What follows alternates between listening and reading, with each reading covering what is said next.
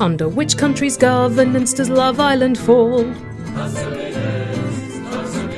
Which of the Danny Dyers would win in a brawl?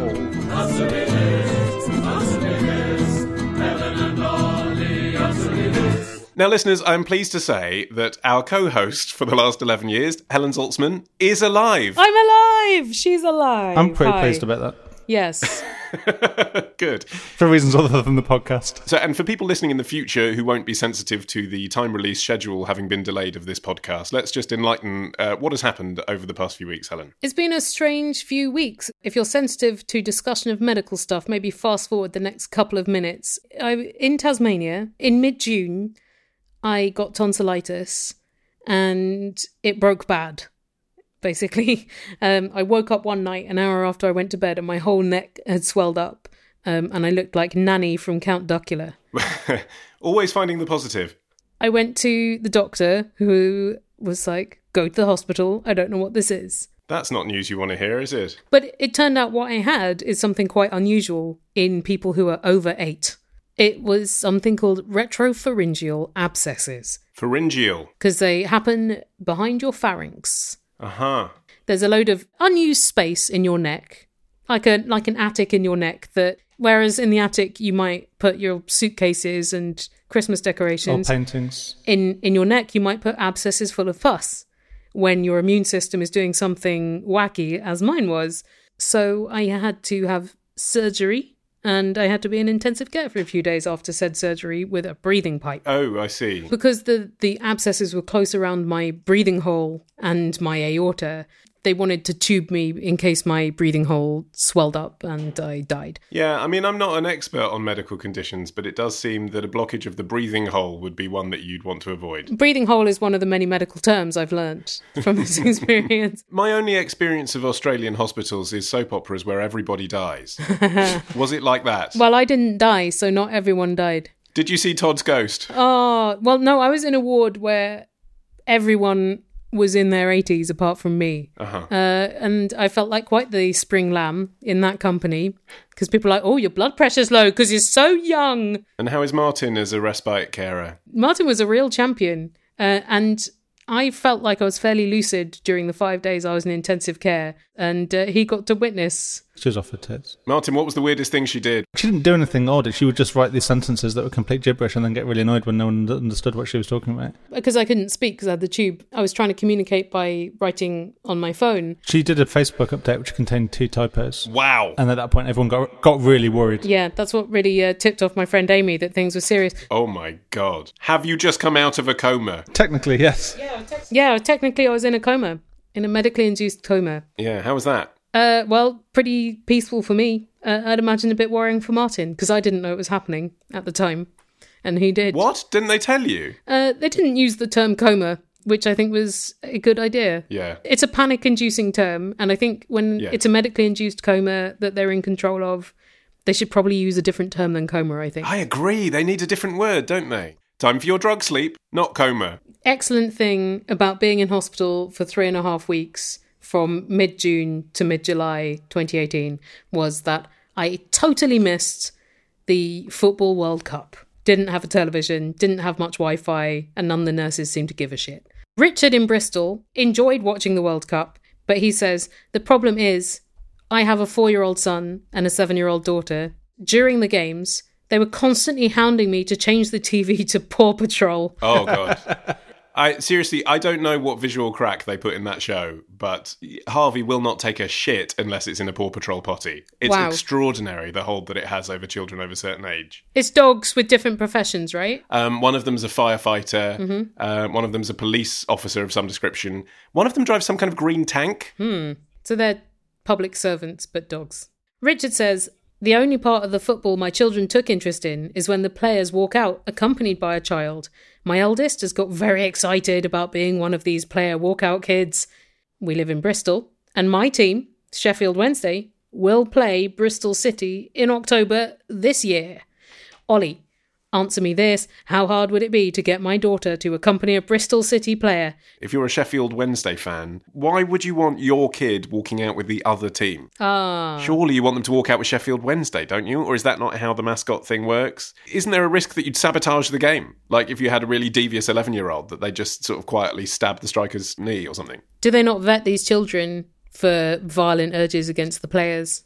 Um, all you need to do to uh, walk in with the Bristol City team is buy a mascot package. That's what it's called. Oh. And for £200, Oof. Um, it would have been 150 quid had the game been midweek, but I checked Sheffield Wednesday versus Bristol City is on a Sunday. Right, that was very assiduous of you. For £200, you get a mascot ticket plus three guest tickets. Oh, okay. Yeah. That seems a bit more reasonable if it's £200 for four. Yeah, exactly. So here, here, what else you get? Yeah. You get premier seating in the Lansdown stand. I assume that's a good seat. Mm-hmm. You get to meet the players in the new home changing room. Ugh. Bit of a strange place to send a young girl, but whatever, if that's the thing people like to do. You get to have a pre match buffet in the mascot lounge. Ooh. Now, mascot lounge, so with the other kids, pre match buffet, that just means chips, doesn't it? Is it just like when people buy uh, the chance to do a meet and greet with Katy Perry after her concert? So you're in there with the It's 18 other people like that. that. paid a grand for that. Right. Okay, carry on. Yes. Uh, you get your name and photo in the match day program. Yeah. Um, you get a certificate of participation. Right? You get a PA announcement, but that's the bit I'd like. um, you get a pre-match warm-up. Does that mean you, after you've seen the young men getting changed, you watch them live up? Bit odd, isn't it? And then you get to lead out the team and have a photo with the captain, which is the bit that we all see on telly. Okay. So actually, to watch the football, it does now cost twenty-five to thirty-five pound a ticket. So hundred pounds to go and watch it for a family of four anyway. So you'd expect it to be double that to, to walk on with the team. Take a Tupperware and raid that buffet. So I don't think it's an outrageous price, but also I think it is a bit sad that that is how you come to do it. That you just hand over two hundred pounds. Do you have to wear a special thing as well? Do you have to pay extra to buy the strip of um, the club? Because those are always super expensive. That's true. Yeah, Can a child just go out in their normal clothes? I've never seen it done. You turn, turn up in your Sheffield Wednesday uniform. Turn up just in an Everton strip at the Sheffield Wednesday Yeah. versus Bristol City game. Ultimate troll. Here's another question of sports, sort of, from Laura from Kent, who says This morning I visited my local public swimming pool to get in a quick swim before work. uh-huh. The pool I go to has communal unisex showers. These communal unisex showers are suitable for a rinse off and possibly washing your hair. That's as far hmm. as I thought it would be acceptable to go when showering in the presence of strangers. My fellow showerers appeared to disagree with me. I was sharing the shower with two men who felt it acceptable to put their hands down the front of their swimming trunks and have a good old scrub of their undercarriage, front and back. Mm-hmm. I'm all in favour of personal hygiene, and yes, it is important to keep yourself clean, especially if they were going straight off to work and people have smelt the chlorine on their perineums. uh, but also, chlorine can get really itchy on your skin, and I'm assuming on the sensitive undercarriage, people would want to rid themselves of that. Yeah, testes, foreskin, possibly. Lots of areas there. Lots of areas. sensitivity. But Ollie, answer me this, says Laura. Is it really okay to have that thorough a wash in a communal shower? What is communal shower etiquette? How far should you go when showering in public? I can identify with the issue, especially when there are children around, of being in a communal unisex area and showering and thinking to myself, hmm, do I forego uh, a cleaner penis and just not take the risk of offending anyone or upsetting anyone by, you know, only quasi graphically putting my hand onto it? I was wondering why you brought up children because I was thinking when I was a child and I was in swimming pool changing rooms with my granny or my granddad, I would see adults naked Oh. and think, well, that's just. Floppers out everywhere, wasn't it? yeah, it? just normal. But then you're thinking putting your hand down your trunks and rubbing exactly. with children present would be interpreted in a way that was not intended. Well, only by crazy people, because, you know, I think any objective analysis would show that I would not have an erection, I would not be being um, inappropriate, I would be cleaning my penis and balls, but still, the fact that that conversation might then ensue puts me off. So, if I'm being honest, I'm aware of the issue you highlight, Laura, but fundamentally, I disagree that anyone who chooses to wash their undercarriage through their swimming trunks is hmm. doing anything wrong. You know, they didn't get their cock and balls out and scrub it along the tiles. That would be too far. Anything else, look, if it's bothering you, I'm sorry.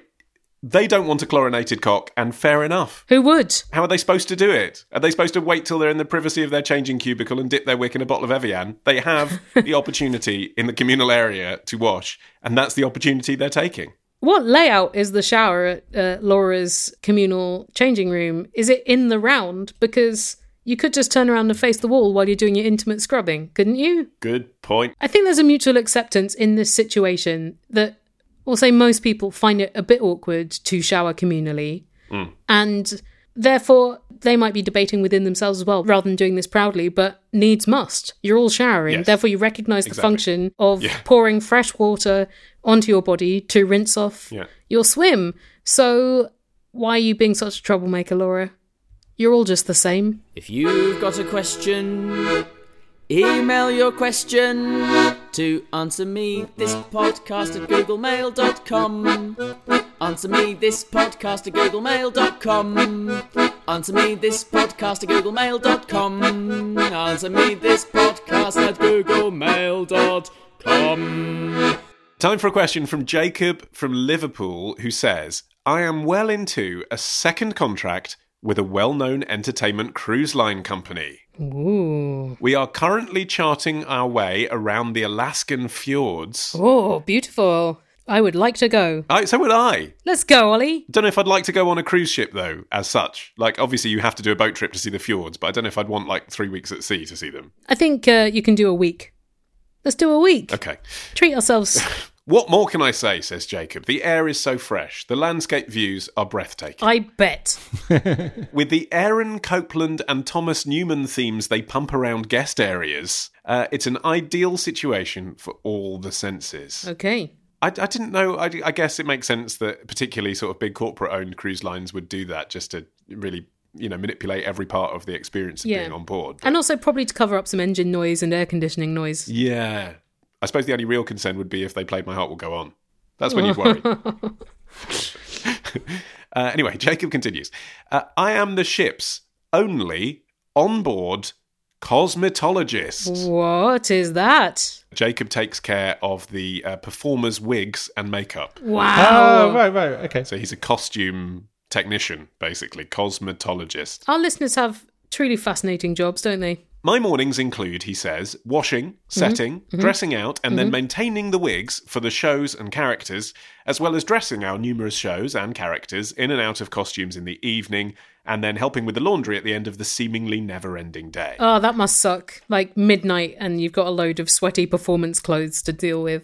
Yes and no. I mean, I've actually I've just interviewed someone. Funnily enough, it's going to come out in a couple of weeks' time on the Modern Mann. But I've just interviewed a guy called Andy. Actually, he listens to Answer Me This. So uh, Hi, Andy. Hey, Andy. Uh, who for a period worked for um, Disney Cruises. Uh, in Wow. the 90s. So I'm going to put out an episode called Cruising with Mickey. I mean, I really just did it for the title. Um, and he talks about how when you're on a ship, even though it seems ridiculous that you're working that many hours a day, like it is your whole life because you live there. Yeah. So it, it's not, you can take hours off during the day. You are chatting to guests.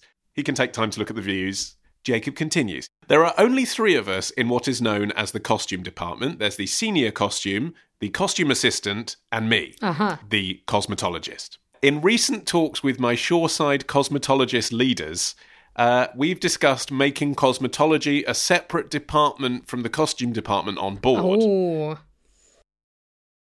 Uh, then, in time, I would secure my own space and become an officer myself. Oh, cool. First officer of cosmetology. Yeah. uh, and I would be able to create my own schedules, laundry not included. Yes, just wigs, no clothes. I've been explaining to my onboard leaders that I need more time to work on wigs rather than laundry and costume maintenance, and that's working well as they understand maintaining our 300 plus wigs on board. Wow. Jesus, isn't that like a wig for every child? I think that was one of Bill Gates' less successful campaigns, wasn't it? I can't fix up all the wigs I would like, ensuring character integrity for our guests' enjoyment because of laundry maintenance. Hey, Oh. that's an interesting phrase, isn't it? Character integrity. I wonder if he works for Disney. Ah. Because the guy I interviewed, Andy, he was, I mean, he was saying the, the guys at Disney understandably take this stuff very seriously. And that phrase reeks of that, doesn't it? Character integrity. You know, no one can see Minnie with her head off, all that kind of stuff. Does say well known entertainment cruise line company. Yeah. I wonder if it is. Hmm. So, sorry, uh, Jacob, if you wanted to be subtle about that, but I reckon you work for Disney. He was subtle. Yeah, he was. Yeah, exactly. He's done nothing wrong. My recent problem in the saga for change is that my boss has started to take it upon herself to move and transport and deliver items such as facial hair, wigs, and head accessories to dressing rooms and performers during her breaks. How dare she? Mutiny! Shove her overboard! Maybe she thinks she's being helpful because she's like, Jacob is so busy and he was here till midnight doing the laundry and then up at five Yeah. doing the wigs. I'll just help him out without being a bother.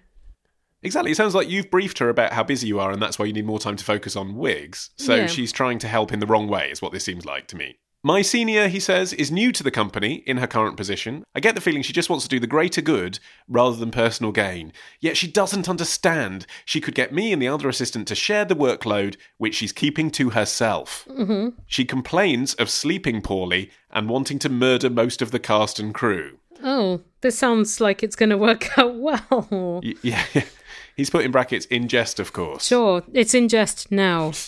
Uh, there is also a tiny language barrier, as she's originally Spanish, and I sometimes revert back to a thick Scouse accent. Okay. So, Helen, answer me this. How do I explain to her that I am the cosmetologist, and I am the only one that should be dealing with all the hairy, furry side of things? There are just as many costume jobs for those two to sort out amongst themselves. Do I go to a higher level of management to ask advice and try not to sound like a dick? Maybe even HR, as I feel my senior may be overwhelmed with work and stress. The incident in question that prompted me to contact you is that she phoned me during her break to ask about a certain pirate's facial hair, items, and makeup. This guy's definitely Disney, isn't he? That's Jack Sparrow, isn't he? He's talking about. Shush. What other famous pirate could he be talking about? Captain Pugwash. I would love to go on the Captain Pugwash Alaskan cruise. What about Captain Hook? Yeah, what if it's a, a J.M. Barrie cruise? Sure. Could be. J.M. Barrie Cruz, Absolutely. Yeah.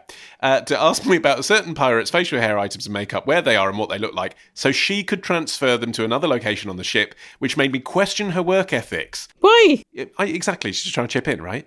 Surely anyone else would have just made me do the task, which wasn't necessary, as he only wanted the wig to rehearse in. After telling her how I feel about her doing my work, which means a lot to me because I want the job done right, obviously, I still feel she doesn't understand the escalating situation and how it is consuming me. Yeah, because I think it's escalating in your head and consuming right. you.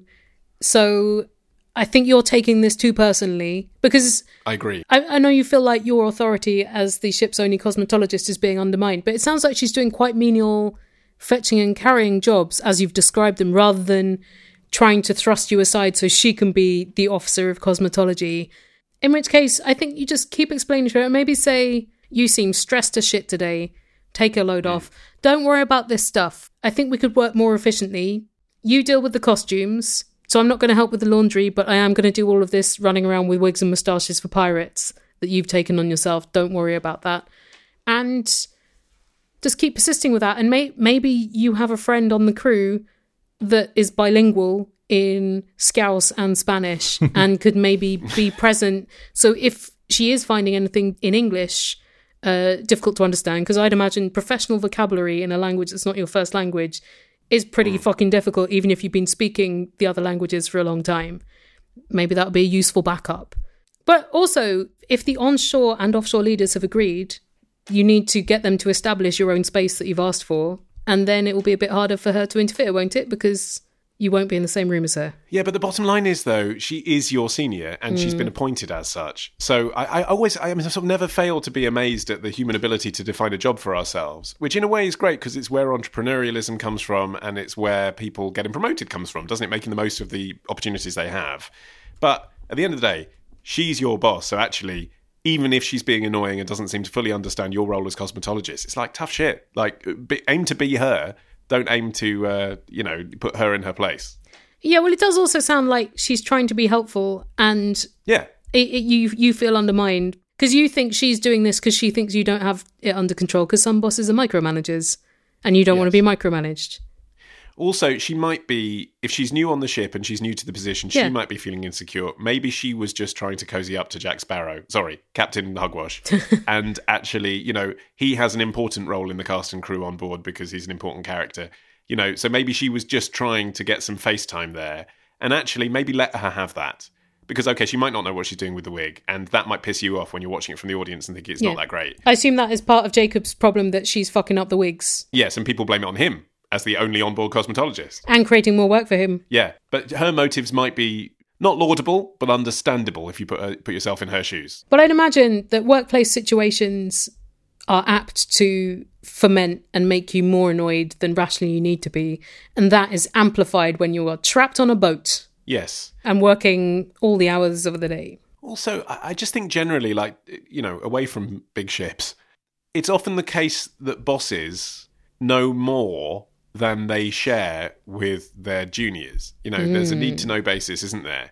There may be an agenda you know absolutely nothing about, or there may be details that you know absolutely nothing about, big picture stuff that she knows that you don't. Um, I think back to when I was a TV researcher about 10 years ago, and I, had, I worked for various different companies, but there's one in particular when I was working at the BBC where I had a boss that used to come to our desk monologuing to us at length ideas that we'd already got off the ground. Yeah. And I remember we always used to bitch to ourselves and be like, why is he doing like, you know, if our, if he's complaining we're not coming up with ideas quickly enough, why is he coming over here and taking up our time telling us ideas we've already pitched to him and got off the ground? And then I realized uh, one day that it wasn't really for our benefit at all. The reason he was doing that is because he then had to go to his boss and pitch our ideas to his boss. And he was basically just rehearsing his patter. And so we were we our role then was to be a sounding board for him in a way that felt redundant to us, but if you thought about the big picture, it sort of made sense. Yeah. So there may be a reason that you just don't know. Yeah, or sometimes people do that because they want to feel some kind of ownership of what's going on. And that is annoying when you feel usurped and underappreciated and hmm. under rewarded. But also, we don't like this situation, do we, generally speaking, where bosses get to a high level within a corporate culture having never spent any time on the shop floor. Yeah. I mean, this woman has come onto the boat. She wants to understand how the wigs work. Mm. She's rolled her sleeves up. Yeah, exactly. You're the wig specialist. She's not saying she can do it better than you. She wants an understanding of wigs so that she can be your boss. And in a way, that's a good thing, isn't it? Yeah, maybe set her down. Say, "How's the job going for you?" It's a it's a lot of work, isn't it? You do say that you want to kill people. Are you mm. okay? Presumably, this is what HR are for. If you are really pissed off, they are the people to Yes. go to. But I think maybe you don't need to be as pissed off as you are. The way that you've described it, and perhaps we're hmm. misreading your email, but you have included quite a lot of information.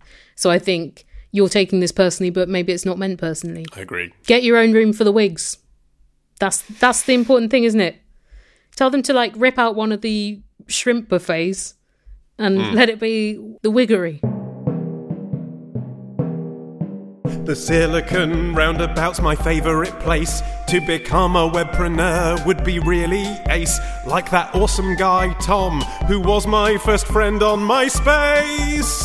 We haven't kept in touch. Get your foot on the ladder to online success. Through Squarespace, build a site and get a free web address. Then hang around East London until you get hired in the US. Mountain View is calling. Google have free buffet. Thank you very much to Squarespace for sponsoring this episode of Answer Me This. And if you've been thinking that you want to set up your own website, Then have we got a platform for you? Squarespace has templates all ready to go, award winning templates, and then drag and drop tools so that you can uh, construct the functions that you want. And they have Google Search Console integrated. So that means you can identify now using Squarespace the keywords that are driving traffic to your site. So you can understand how you rank in search. Oh. So, uh, for example, if you come to realize that the most popular blog on your site was the comment you wrote about Itchy Knuckles, because, I don't know, there's a scarcity of other sites covering that, bingo, turn your store that sells disposable contact lenses into a site for people that helps people with their scabby knuckle skin. That's the kind of information you get, you see, and then you can say, ah, people with scabby knuckles are interested in my website. That should be the direction for my business moving forward. And that's free. So go to squarespace.com slash answer and you can have a two week trial for free and use Squarespace's features and get used to them and build a little website for yourself. And then if you want to translate that trial into the fully fledged website of your dreams, uh, you get 10% off your first purchase of a website or domain using our code. Answer. Answer. Hello, it's Jimmy from South London. Um, I've been thinking about the film Castaway with Tom Hanks. Um, so, Helen Ollie, answer me this. Uh, how come FedEx allowed the film to use its name and its branding and all that kind of stuff, even though the whole premise of the film is that he works at FedEx. He's on a FedEx plane. The FedEx plane crashes, and then he's on an island for four years. I have not seen the film Castaway, but now I feel like I have. I didn't know that it was a FedEx related tragedy that precipitated four years alone on the island with just Wilson the ball. But now I do. Thank you, Jimmy. So, yes, uh, on a superficial level, that looks like a bad promotional opportunity for FedEx. I'd agree. Uh, however, um, there are a few things you need to consider. First, and primarily, I would say, Tom Hanks. Yeah. In the late 90s, early 2000s, Tom Hanks was the pinnacle between commercial success and critical favour. Think about it. It's a two and a half hour long film about one man alone on an island. They sold it on the basis of Tom Hanks. Everyone wants to be alone with Tom Hanks for two and a half hours. And this was after Forrest Gump. They were basically saying, you know, after this film that was massively commercially successful and won Best Picture, would you like to be associated with the next one from the same director and actor? Answer yes. To almost any brand, the answer is yes. Apparently, also the FedEx thing was Tom Hanks's idea because he was like, FedEx planes cross the Pacific three times a day. What if one fell out the sky? The brand was. It was not irreplaceable, but it was pretty instrumental to the plot from the sounds of it. Robert Zemeckis, the director, had said it was important to have a real company Yeah. because it was so central to the story. If it was Dave's Couriers or whatever, it wouldn't be convincing. The audience would think it was Hollywood hokum, and it was supposed to feel like a true. It wasn't a true story, although it was based on some true stories and accounts of being stranded and stuff. But it was supposed to feel like it could have been a real life story, and this is the movie they made of it. So it really helps that he worked for a real company. And FedEx, they said that they were alarmed when it was first pitched, but then they said that their global brand awareness went uh, through the roof after the film. It was high in the US already, but outside of the US, they did really well out of it. And also, job applications went up 30% after the film. yeah, And the founder of FedEx uh, plays himself in the film. So FedEx were on board. I find that odd. That like so the, the end of the the climax of the movie is actually filmed at FedEx's HQ in Memphis. Right. That I think is bizarre with the real CEO in it, especially since money did not change hands apparently. So it's not product placement in the conventional sense. They, No. There was no money. They just agreed to it, but they did a bit more than agreeing to it clearly because they allowed them to film in their HQ. There's all the you know the uniforms, the trucks, the branding, the packages Yeah. feature all the way throughout the movie. So it's a strange one, isn't it? I also read that this film is the only reason, really, that What Lies Beneath exists because they had to have a year long break in shooting so that Tom Hanks could grow out his beard and lose 50 pounds of weight uh, to uh, emulate having been on a desert island for four years. And because Robert Zemeckis didn't want the crew to go off and get loads of different jobs and not be able to come back for the second half, he made What Lies Beneath with the same crew so he could keep them all. I didn't know that. Anyway, um, I, I suppose ultimately, although it's true that the FedEx plane crashes, customers, consumers, punters don't actually get on FedEx planes, do they? So um, the main part of the branding for the customer to take away is A, what a great company to work for. They never gave up the search for him, and when he got home, he got a party. Do they pay him for the four years that he's not been at work? How does that count? Does that count as gardening leave? B, their packaging is shown to be indestructible. It's a bit like the uh, Samsonite suitcases on Lost, isn't it? The, the FedEx packages are part of what he constructs his life out of on the island because they land with him and they haven't broken in their plunge to the sea. Oh, uh, so all in all, it's probably a neutral promotion for FedEx, but with lots of brand awareness. You mentioned Lost, and apparently, after the success of this film, they pitched a TV series based on Castaway, and it was turned down, but it was shopped around, and eventually it was made as Lost. Here's a question from Will in Michigan who says, I've noticed that in many pictures of jesters. I mean, already it's a great. I mean, I've never seen many pictures of jesters Just in a my couple. life. I've seen one or two. Yeah. they, they are holding a staff with a tinier jester's head at the top end of it. Now, I have seen that. Yeah. actually. Oh, yeah. Yeah. Yeah. We're all with Will here. We are, yes. Uh, I have tried to f- discover the origin of this device and what it might have been used for, uh, even going through books on the history of the jester. Wow. Um, but you, Helen, are my last hope. Answer me this What's the deal with the jester's staff? What's the big idea? I feel a bit sorry for Will that he did so much research and came up blank because it wasn't all that difficult to find out stuff Yeah, about. ten minutes. Ten minutes on the internet. I'm guessing. Um, I, it was more like uh, 25, uh, but it was Well, you're on drugs. You're on drugs, but you know, still. not operating at full capacity, and yet I discovered that um, jesters did often carry these sticks. They're called marottes, and sometimes it was just a stick, or sometimes it had little bells on, or sometimes a an inflated bladder, uh, like a balloon. now that is funny. Uh, and sometimes that would be filled with dried peas so you could do a sound effect. and there are various reasons why the staff had a little jester's head on the end. And one of those was just to indicate the jester's profession, because not all jesters were performing in um, a royal court with a uniform. People had one outfit uh, in the Middle Ages often. But I mean, if their main clothes are the ones that I'm imagining, which are like the red and yellow sort of plush, If they were, but they often weren't. if like, and they're wearing a silly hat with that on, they really don't need that on the end of the staff as well. Like, I get it. Here comes the comedian. if they did have that on the end of the staff and it matched, then cool, that's good branding. But a lot of them didn't have that uniform. They just had clothes. So if they were just wearing t-shirt and jeans and did something to identify themselves as a jester, like Exactly. Russell Howard's haircut in modern day. sure, Sure. medieval t-shirt and jeans equivalent because that was their only outfits. And it probably wasn't very bright and colourful if it was all covered in shit as well. And also they didn't earn a lot of money because they didn't have a trade. And they weren't aristocrats. They were jesters. So they were kind of outside the conventional ways of earning money. So if you could get a position in a royal court, then great, easy street. But that was the high end jester, the ones we hear about, but not every jester's reality. So, was it usual to have a staff that had other things on the end of it to indicate other things you might do for a profession? Like, did lawyers have one with a little wig on? It's interesting because monarchs and gods had staffs. Yes. Jesters go back to ancient Egypt, ancient Rome. Those monarchs and gods are often depicted with a staff with maybe a bird on the end or a sacred animal or a face. And the jesters were kind of a fairground mirror version of monarchs mm. because they were meant to be the only person that could kind of smack talk the monarch Yeah. and apparently the only person as well who could deliver real bad news to a monarch. That was often their job. Okay, so that isn't just Shakespeare like having a laugh. That is No. that whole kind of conscience of a king shit is yeah. real. Yes, they are this Weird. this sort of warped reflection of the monarch. So their staff is almost a parody of a scepter. It's a bit like Theresa May having an in-house satirist or something, isn't it? Yeah. Do you know what I mean? It's like like hiring the writing team of the thick of it just to sit downstairs and call her a dickhead every time she walks in the room. One other use for the the jester on a stick is that the jester was often performing alone and therefore it meant that they had a patsy or someone just to deliver the jokes to. A straight man, if you will. or to use kind of as a puppet. Hmm. And then there's one theory that I have that I haven't necessarily been able to back up that it's it's a weapon because you can hit things with the staff and jesters were often sent into difficult situations like battlefields, hmm. rather dangerous places. Like a stag night at Jongleurs equivalent.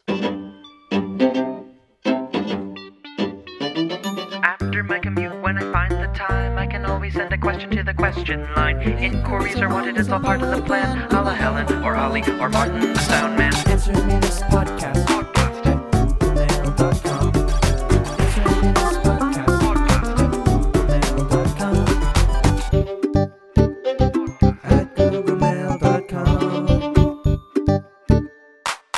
Thank you very much to Bluffers Guides for sponsoring this episode of Answer Me This. They are uh, pocket guidebooks on uh, everything you might want to pretend you know stuff about. Uh, so there's one on beer, and one on wine, and one on dogs, and one on chocolate. What have you been reading, Helen? I have read Etiquette Aha. and Jazz. I learned that Thelonious Monk's middle name was Sphere. I'm guessing that was the jazz book, not the uh, etiquette one. Etiquette is uh, just call him Mr. Monk until you're on first name terms.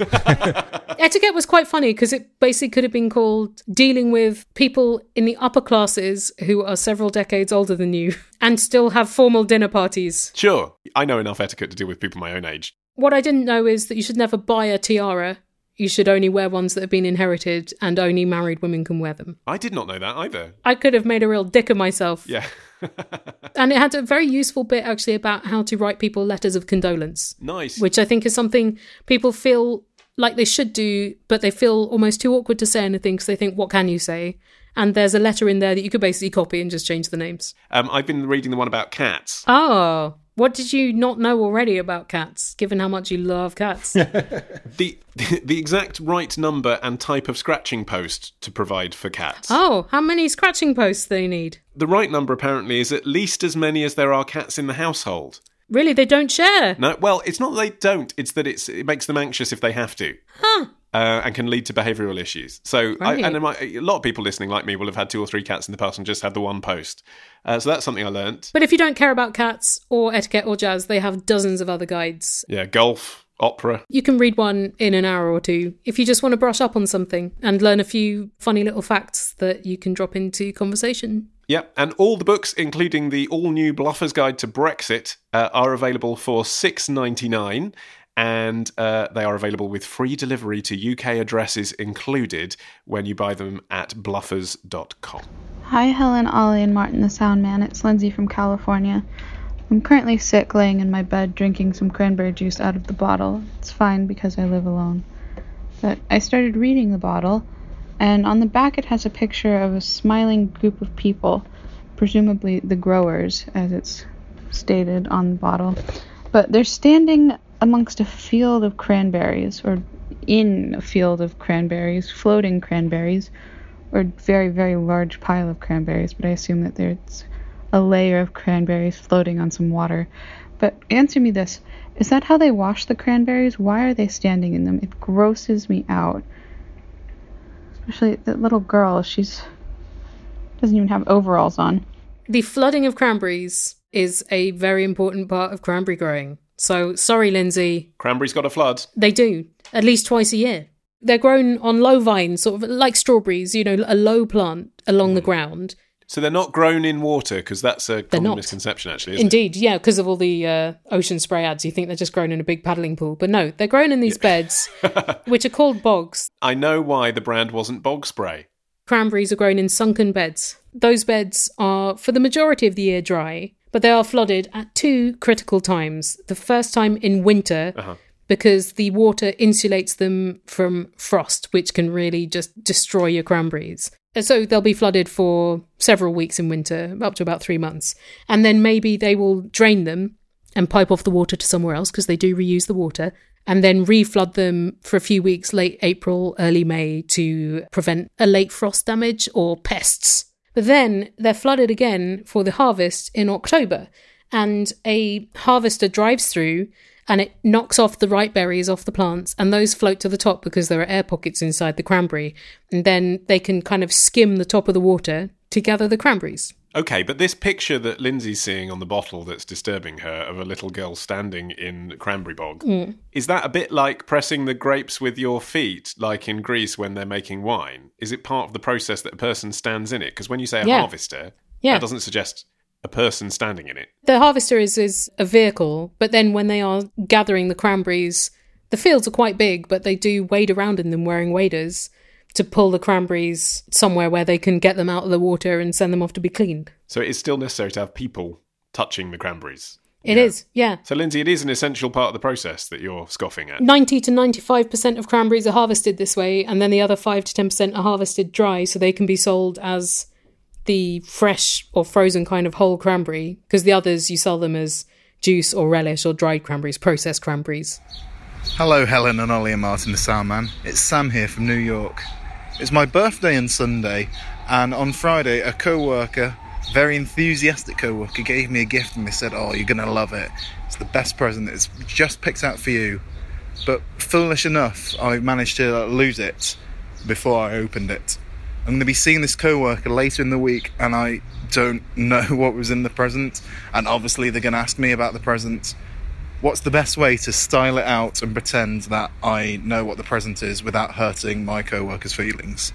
Ooh, feelings are gonna be hurt. I think so. I don't think there's any way. You have to come clean. There is no other way. You can't style it out. That's it. Sorry. I agree. I think you have to be honest about it. Maybe you can soften the blow by buying them a bunch of flowers or a bottle of a drink that they like or something like that and go, I'm really sorry. I mislaid the present before I opened it and I feel so terrible about it because I know that you put in a lot of effort to choose it. And they'll be like, oh, and you'll be like, oh no, I'm such a dick. What was in it? And they'll be like, it was a bread knife with a little hedgehog on the handle. And you'd be like, oh, that was my dream. And you might be relieved not to get whatever it was. Play up the remorse. Well, that was my concern. Was that some acting will be involved? It will. Because almost inevitably, if someone says, "This is so you," Oh. this gift is so, I saw it. You will love oh, it. It's setting everyone up for n- disappointment, you and them. Exactly. They've latched on to a projected part of your personality uh, of which you might not even be aware. Mm. It's certainly not going to be the thing that you think defines you. What if it was a really excellent gift, though? On a footnote, Sam, uh, just judging by his vocal style, sounds to me like a Brit who's now living in New York and working there. Yeah, use the accent privilege. If if it's an American colleague, accent Yes. privilege all the way. Well, listeners, that brings us to the end of this episode of Answer Me This. I'm glad to be back. Uh, if you have a question for the next episode, which will be out on the first Thursday of September, barring any more surprise illnesses, Please no, please no more surprise illnesses ever. and then all our contact details are available on our website, Answer me this podcast.com. AnswerMeThisPodcast.com. You can email us a question. You can also record a question using the voice memo app on your phone or something and email that file to us so we can hear from you. And also remember, if you want more Helen and Ollie and Martin, indeed, in your life, we have other side projects on the internet. You mentioned the Modern Mann earlier, Ollie, so you've got cruise ships coming up. What is already in the bank that people can binge whilst waiting for Cruising with Mickey? I've got an interview out with uh, the performance scientist Dr. Steve Ingham. He's um, a guy who trains Olympic champions, like proper ones. He trained Jessica Ennis Hill from the age of like 17 or something to become a gold winning Olympian. And even if you're not at all interested in sport, as you know, I am not. Uh, it's an interesting interview because he tells you basically about, I suppose it's self help, isn't it? It's motivation. It's how do you manage to become a champion and put all your other wants and desires to one side. So uh, that's available now, along with about 80 other episodes uh, at modernman with two ns.co.uk. Do you think you are now better able to become the athletic champion that you've always uh, held back from being so far? I think if you could see me now physically, Helen, the answer to that question would be evident. My show, The Allusionist, is back after a surprise hospital break, and uh, it is an entertainment show based around linguistics. And how many of those do you come across in your lifetime? I also have a lot of live dates coming up in September. I have a bunch around the UK, and October, November, I'm touring the US and a tiny bit of Canada. So um, that's at theallusionist.org. You can find the show and the gig listings. And Martin will be playing live music at those gigs. He's very good in them. Thanks. I'm glad to hear he has a function apart from just looking after your drugs trolley. um, and Martin, uh, your podcast, Song by Song, tell us about that. It's a podcast in which we talk about every Tom Waits song in chronological order, but we also talk about other music as well, and we have some fun guests. Uh, you can find that at songbysongpodcast.com. Our friend Sam Clements, who uh, makes the Picture House podcast, bought Martin as a gift the mid 90s film Bram Stoker's Dracula, not starring Tom Waits, but with a bit part involving Tom Waits. Oh, I didn't know that uh, Tom Waits was in that because obviously, like my main focus when I saw it and I had it on VHS was to constantly Boobs. rewind the bits where, Boobs. yeah, Keanu Reeves gets a hand job from a vampiress. Yeah. Um, but good, I'm glad Tom Waits is in it too. It's shit though, isn't it? It was unwatchably bad. We managed an hour, and that was good going, to be honest. And I was on a lot of painkillers, and I couldn't make it beyond mm. an hour. I'm a Tom Waits fan, but he should not be the best thing about a film. There are good people. I mean, that- that's that is directed by Francis Ford Coppola. It is starring Gary Oldman. Richard E. Grant, Gary Yeah. Oldman. Cary Elwes, It is. it's a stinker. It's yeah. It's a stylized stinker. Even for the love of Tom, Martin couldn't drag himself through the whole thing. Um, maybe there's a super supercut with just the scenes where Tom Waits is eating flies in his cell. Anyway, you can hear Martin talking about Tom Waits in a more enthusiastic way on Song by Song. We are also in your feeds halfway through each month with an episode from the Answer Me This archives, which are extensive. Yes, but you need to subscribe to hear that episode. Yes. So uh, make sure you subscribe to us on, on iTunes or Spotify Yeah. or wherever you get your podcasts. Then just uh, sit back and enjoy some more question answering entertainment uh, at a moment of your leisure. We're here to be in your ears, as we have been for the past 11 and a half years, except for last month when I was in hospital, unable to speak. Yep. What, what she said. Why, why are you smirking at me, Martin? Why are you making a kind of angry rabbit face? Because there was just one moment in his life where he could enjoy you not being able to speak, and it was tainted by sadness. um, it's a confusing emotion for all of us. Uh, anyway, see you next time. Bye. Helen